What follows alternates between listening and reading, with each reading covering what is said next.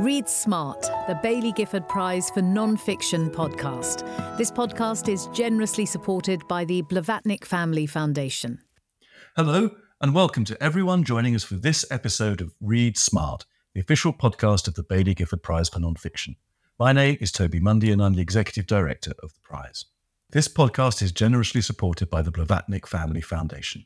Over the next couple of weeks, we'll be speaking to all six of this year's shortlisted authors about their fascinating books and unique inspirations.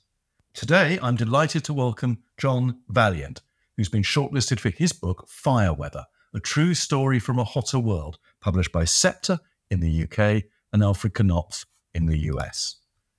Uh, John is an award winning nonfiction writer, a novelist, and journalist, and the author previously of The Tiger, the story of vengeance and survival, and The Golden Spruce, a true story of myth, madness, and greed, which won the Canadian Governor General's Award for Nonfiction. He's also written for multiple illustrious publications. John, welcome and thank you for joining us, and congratulations on being shortlisted for the prize.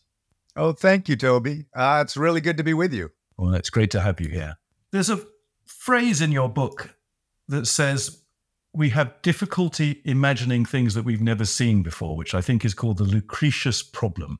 Can you elaborate upon that and tell us why it's a fitting uh, epigraph for your work.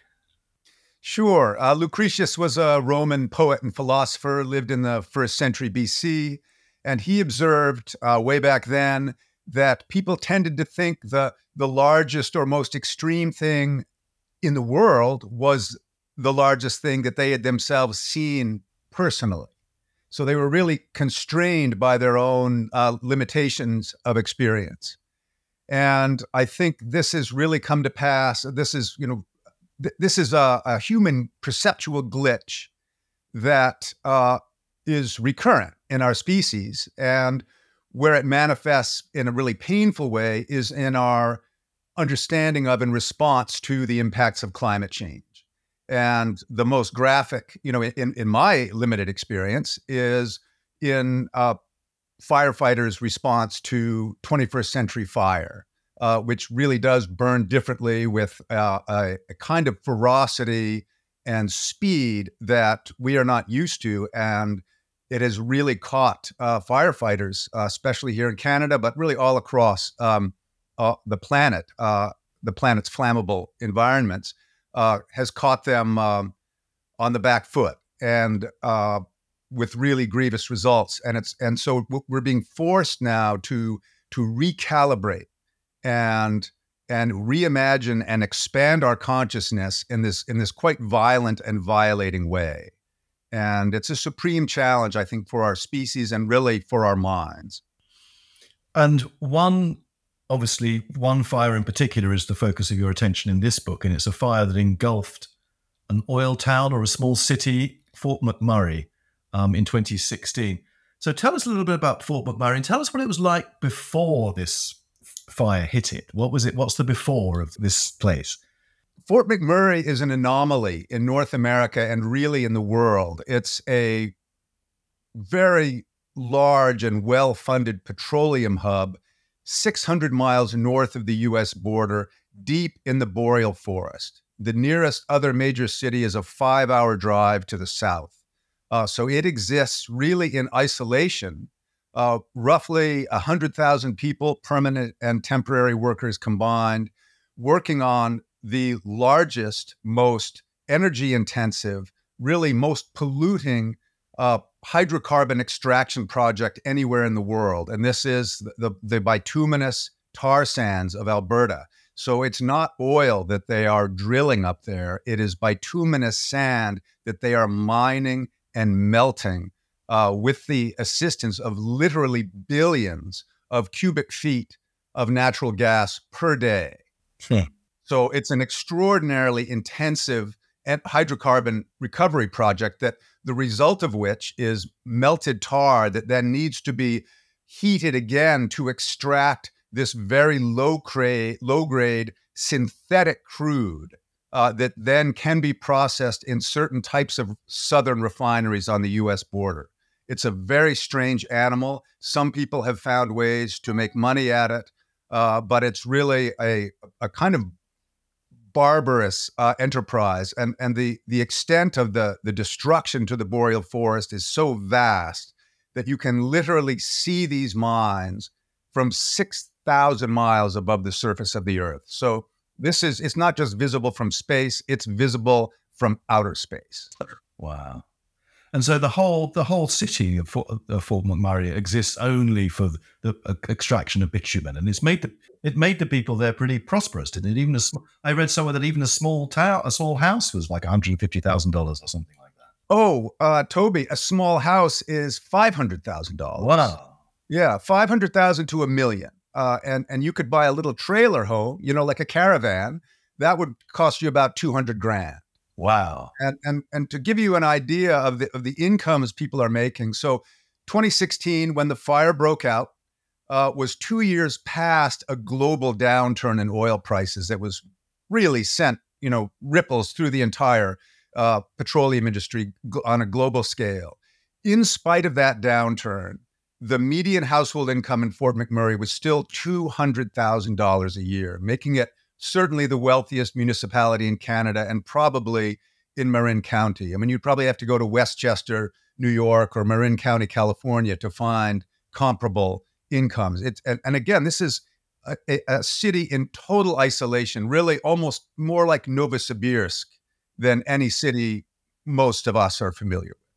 And why is the extract? What, what makes the extraction process for bitumen so ferociously destructive? Why is it so horrible?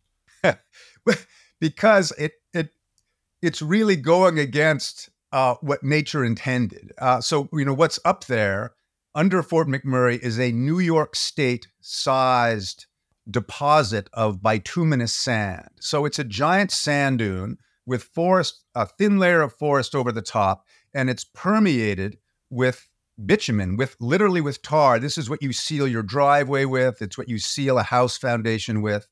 And somehow uh, people got it into their mind that this this could be a source of oil, especially as U.S. supplies began to dwindle, and this this all was starting, you know, following World War II, uh, and pe- and as the easier, the low hanging fruit, if you will, the the ready flowing oil coming out of Texas and Pennsylvania and Oklahoma uh, and California began to to dry up. People started looking further afield, and they found these uh, bitumen deposits, and a process was developed uh, in the early 20th century for melting this stuff out. And because I mean, I think it's really it's an economy of scale, and it also is a, a measure of the of the value that in which we hold nature, which is really quite low. The demand on the forest, the demand on the local water supply, the demand on on the natural gas supply is so vast, and it's so frankly inefficient but it's because in Canada, resources come cheap and they're, and they're had very cheaply. And so this is, in a way, the fur trade replaying itself in bitumen. Yeah. So life before April May 2016 was this was a it was a oil town, very isolated, and then something not that unusual happened. A forest fire happened, but this forest fire was not like anything before it. What what were the what were the circumstances prior to the fire breaking out that made made fire number nine, this particular fire, so distinctive? Well, I, the people on the surface, if you will, uh, the, the people of Fort McMurray were living this beautiful simulacrum of a subarctic suburban life. And, you know, very you know wonderful incomes. Uh, you could have a single single family worker at home, and you know mom or dad could stay at home with the kids, and it was a very um, very strong uh, community of faith, and people were very involved in their bubble of life that was really quite beautiful and quite successful. And meanwhile, in the forest, this parallel reality was unfolding. And so, if you spoke to any forest fire scientist, any hydrologist, they would say there are some ominous things happening in the boreal forest. The boreal forest is the largest forest system on Earth. It circumnavigates the northern hemisphere. It goes all the way through Russia, known as the taiga, all the way across uh, Scandinavia, uh, lands on Iceland, lands on Newfoundland, and then runs across Canada all the way through Alaska and back to Russia again. It's a vast system. It's the largest source of fresh water anywhere on Earth, but it is also drying out. And that this trend has been underway for about the past half century. So the forest looks relatively normal on the surface, but in 2016, we had two severe drought years. We had an El Nino that, despite the fact that it's in the Pacific Ocean, impacts weather systems all the way into the interior of Alberta, uh, which is, you know, a thousand miles from the coast. And so you had this slow, long term drying trend overlapping with this quite severe drought uh, that, that reduced snowpack by 50% and resulted in really low rainfall. And so even you know pine cones and leaves in May 2016 were crunching underfoot normally the way they would in August or September. So then on top of that, you have temperatures of 33 Celsius and and that that's a, a southern temperature. That is not a boreal canadian temperature. A boreal canadian temperature is 8 to 12 maybe 15 celsius. You can get up to set to 20 on a really hot day. We're at 33 celsius. So so that the temperature on may 3rd blew through the standing record for that day by about 7 degrees celsius. That's an extreme aberration. Meanwhile and this in a way is the more pernicious detail that is really easy for humans to not notice. Uh, and that is the relative humidity. And, you know, we know the difference between hot and dry and, and desert and, and Britain, for example. But the um, relative humidity in Fort McMurray on May 3rd, 2016 was 11%. And we would walk outside and we'd think, oh, what a lovely, dry, sunny day.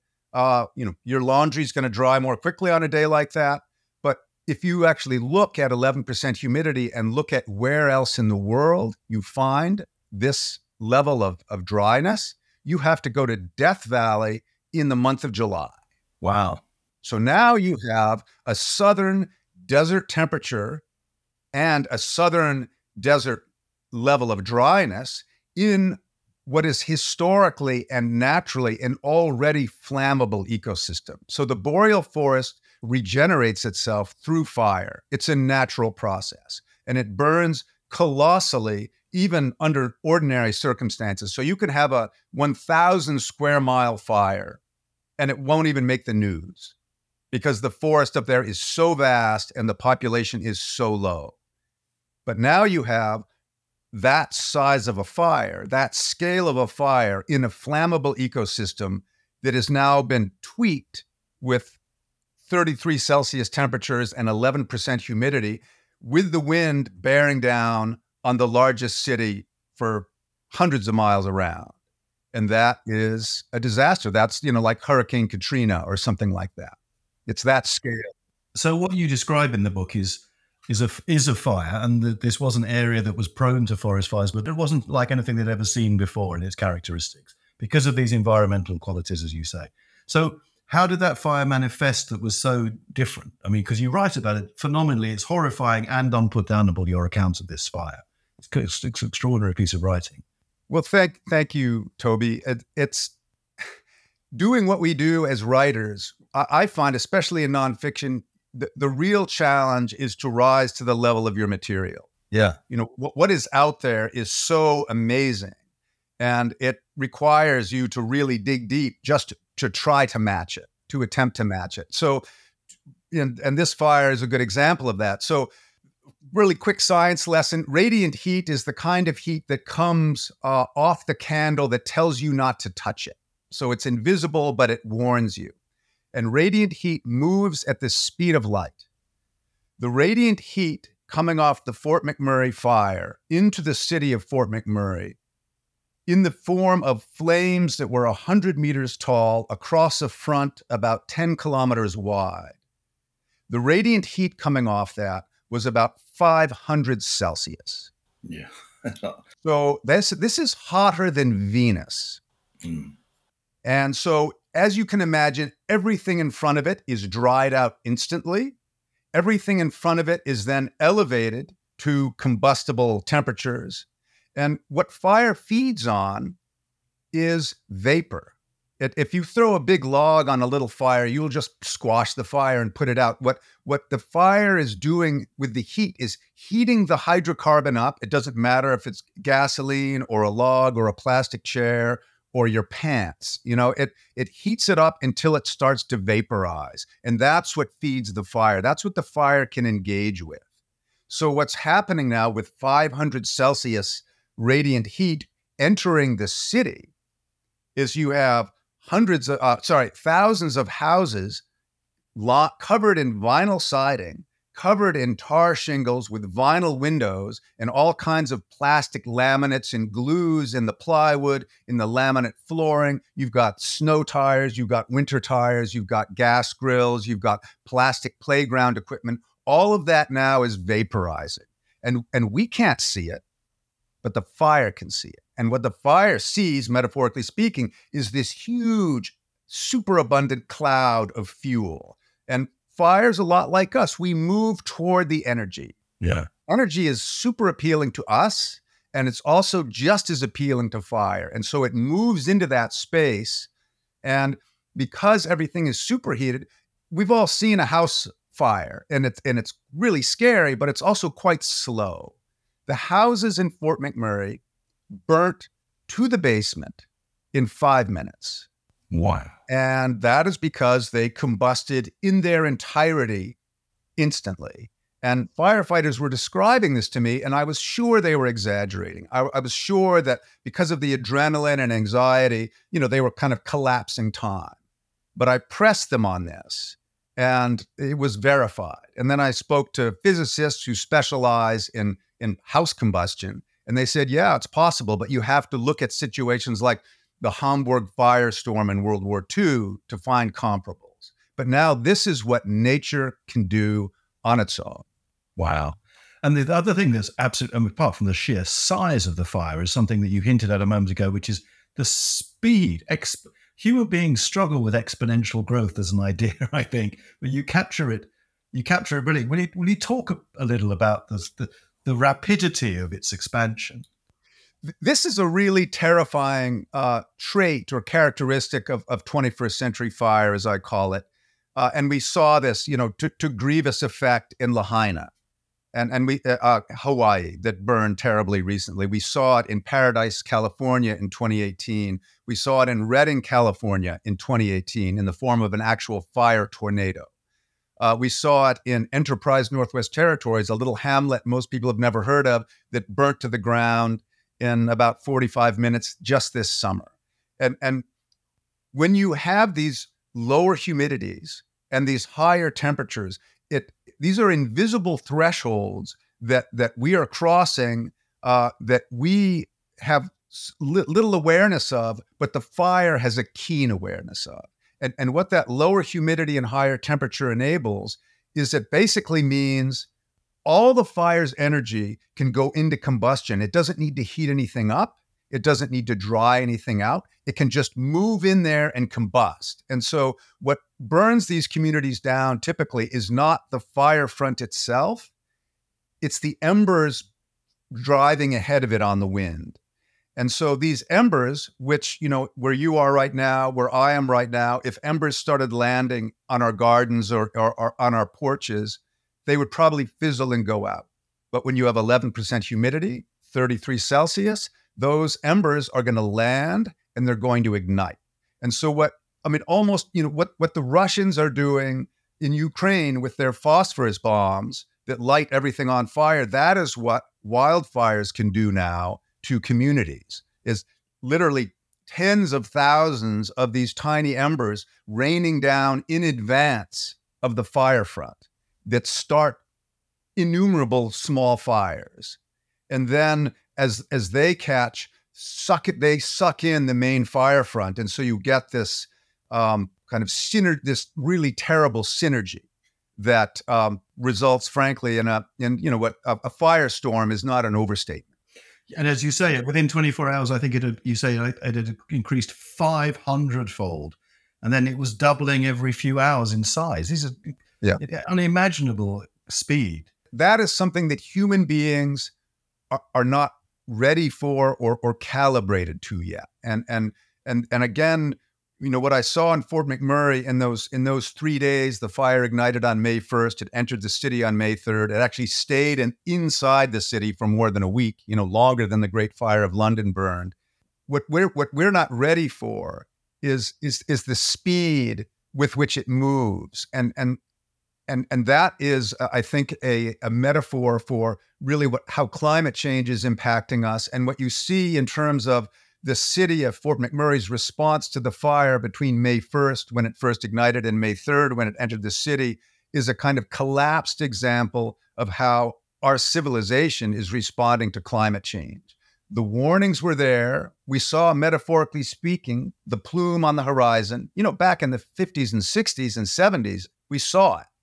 And, you know, people said what they said, they did what they did. And then suddenly it's upon us. And 2023 has really been a signal year.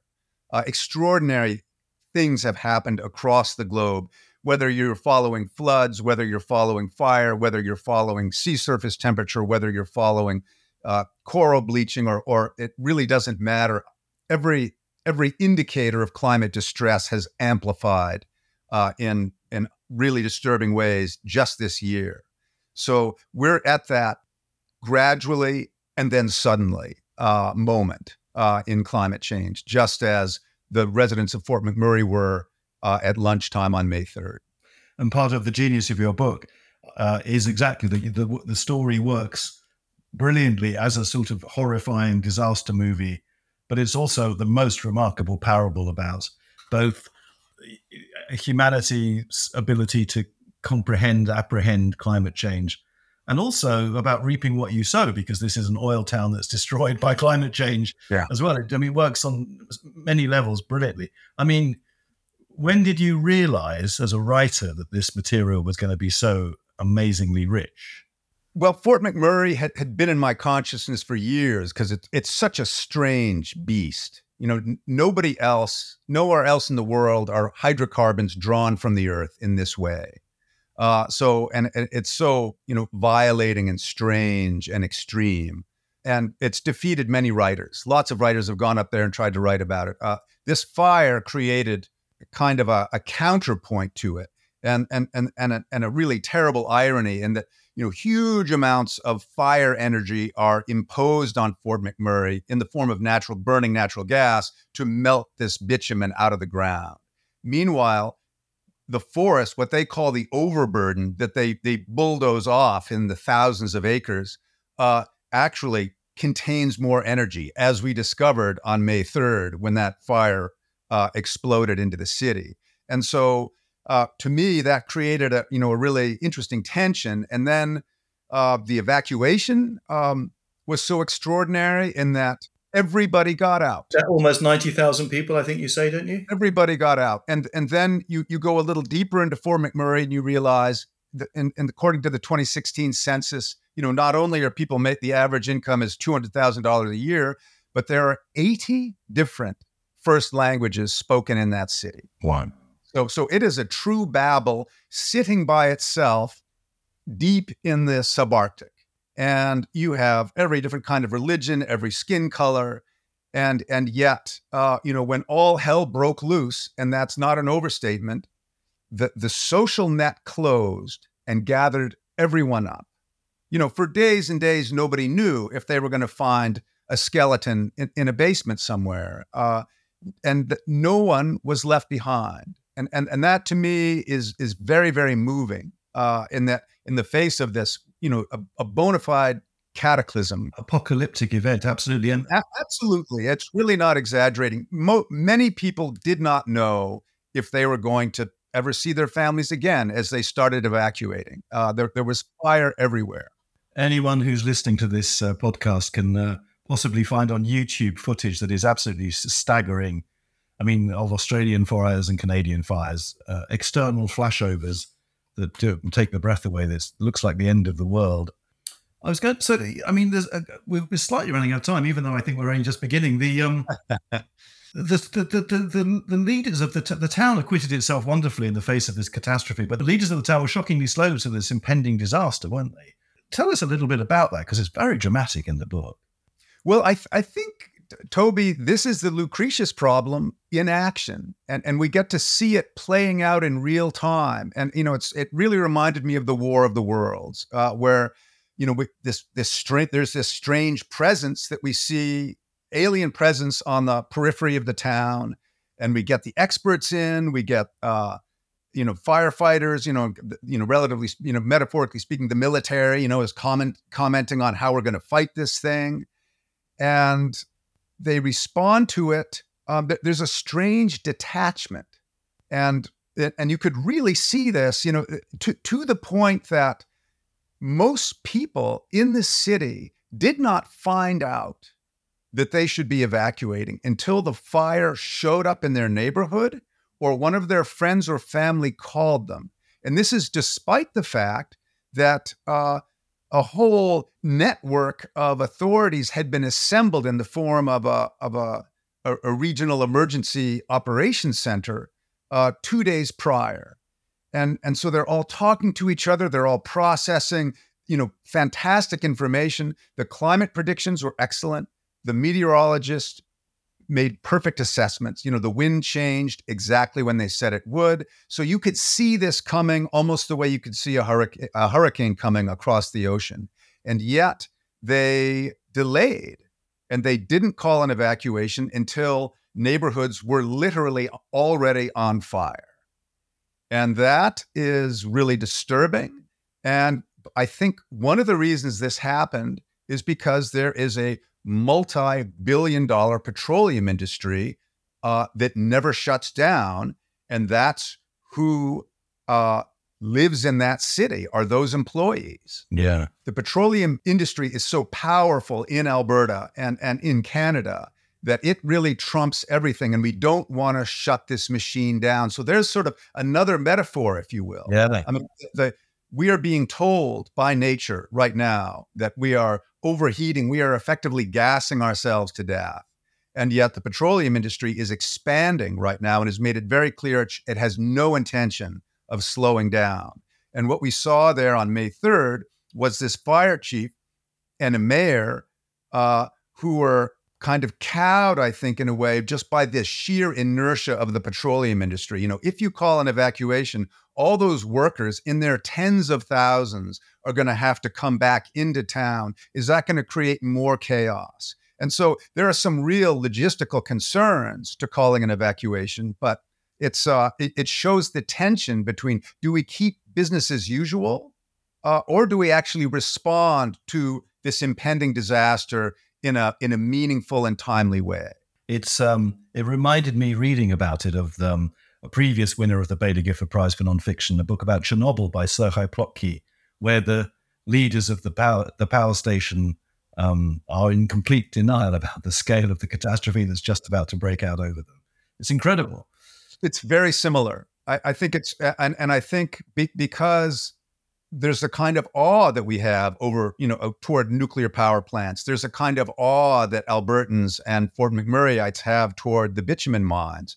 They're, they're so massive. They've, you know, uh, enabled uh, such wealth to be generated. They're, they're such a huge influence and they are so massive and complex that the idea of shutting them down, that the idea that there could be a force out there bigger and stronger than them, is is basically inconceivable. You know, so it's really human hubris, but it's understandable when you see the size of these plants. I mean, they, they stretch for miles. Yeah. You know, that they're really uh, truly vast and and they dominate the landscape.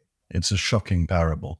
Um, in a we, we're nearly out of time, but I was reading in a pre- preparing for this conversation. I read that um, somewhere I think it while you, while you were the writer in residence at uh, Athabasca University, you talked about unlearning what you know and the process of learning and unlearning while you were researching this fire. Mm. What, what, did you mean by that? Well, it, that was a while back, Toby, but I think what I meant was um, we bring a lot of baggage to the table, no matter what table we we join. And I live on the coast, you know, in a city, pretty left leaning politically. I have my own feelings about the, the bitumen industry. And I realized all of that would be an impediment to me uh, going into Fort McMurray. And so I, and, that's where I think, you know, as a writer, especially as a nonfiction writer, I think self knowledge is really key. You kind of have to know where your own liabilities are. You really have to know where your own biases are. And so I made a, a, a very conscious effort to, to le- set those aside and try to go in there neutrally and humbly, you know, really as a student. And I was frankly richly rewarded. People were very good to me up there. People were really forthcoming. And you know, you can imagine, oh, I'm a I'm a journalist from Vancouver, and Canadians have a lot of feelings about Vancouverites. And I and I sail into Fort McMurray and say, oh, by the way, and I'm uh, can you uh, could you tell me about the worst day of your life? You know, I I'm, I'm here for a few days, and uh, you know, there's a two word response to that. that that's that's totally understandable and frankly justifiable. Nobody said that to me. People sat down with me. People spoke to me literally for hours. People cried with me. Uh, it, it, was a it was an amazing experience that really changed me. It really opened my heart, and it also, frankly, seared my soul. You know, the, the damage that I saw up there, not just to the neighborhoods, you know, which had been absolutely razed, uh, but to the people. You know, people are are deeply wounded by this event. And did you detect amongst the people in Fort McMurray six, seven years on as well, um, a change in attitude towards the hydrocarbon industry and views of climate change?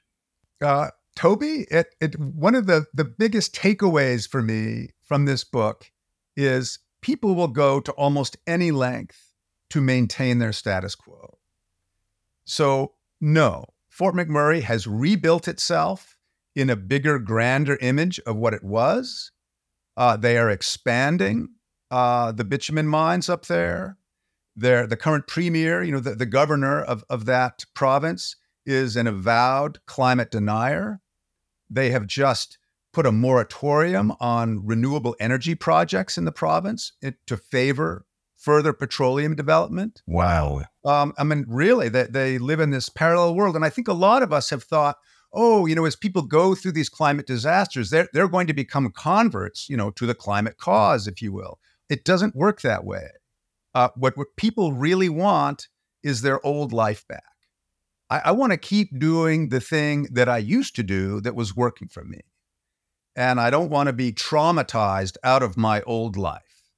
And but that is what has happened. So everyone I interviewed up there all of them are in a very different place now. They've either left the city or they have really serious respiratory issues from fighting the fire, or they have really lost faith in their institutions uh, that they used to believe in, um, or they've they've bought houses uh, or or trailers in very different parts of the country in case they get burned out again. Um, and you know, PTSD is is a real thing in Canada. Two hundred thousand people were evacuated due to fire just this summer. Uh, and I really think we've almost got a new psychiatric uh, designation now, which would be post evacuation PTSD. And uh, there's a lot of it in Canada. We really had our we really had a black summer uh, this summer, or it was a real catastrophe. And Fort McMurray, though it was seven years earlier, it gave a kind of preview of, of that of the scale of of the impacts that that we can expect well, you've given the listeners to this podcast an extraordinary preview of your um, remarkable book. That was fascinating and gripping and disturbing. Thank you so much, John, for taking the time to join us. That's it for today. We'd like, as always, to thank the Blavatnik Family Foundation for its continued and generous support of this podcast. Join us again on the Read Smart podcast in the coming days and weeks, where we'll be speaking to the five other authors in contention for the 2023 Baillie Gifford Prize. The winner will be announced at a ceremony at the Science Museum in London, generously supported by the Blavatnik Family Foundation on Thursday, the 16th of November. The winner announcement will also be live streamed across the Baillie Gifford Prize not for non-fiction social channels and on YouTube. If you're interested in finding out more about the shortlist, you can visit our website or follow us on Twitter and Facebook and Instagram and TikTok at BG Prize. You can also sign up for our newsletter to keep up with the latest developments. Thank you for listening See you again next time. Read Smart, the Baillie Gifford Prize for Non-Fiction podcast. This podcast is generously supported by the Blavatnik Family Foundation.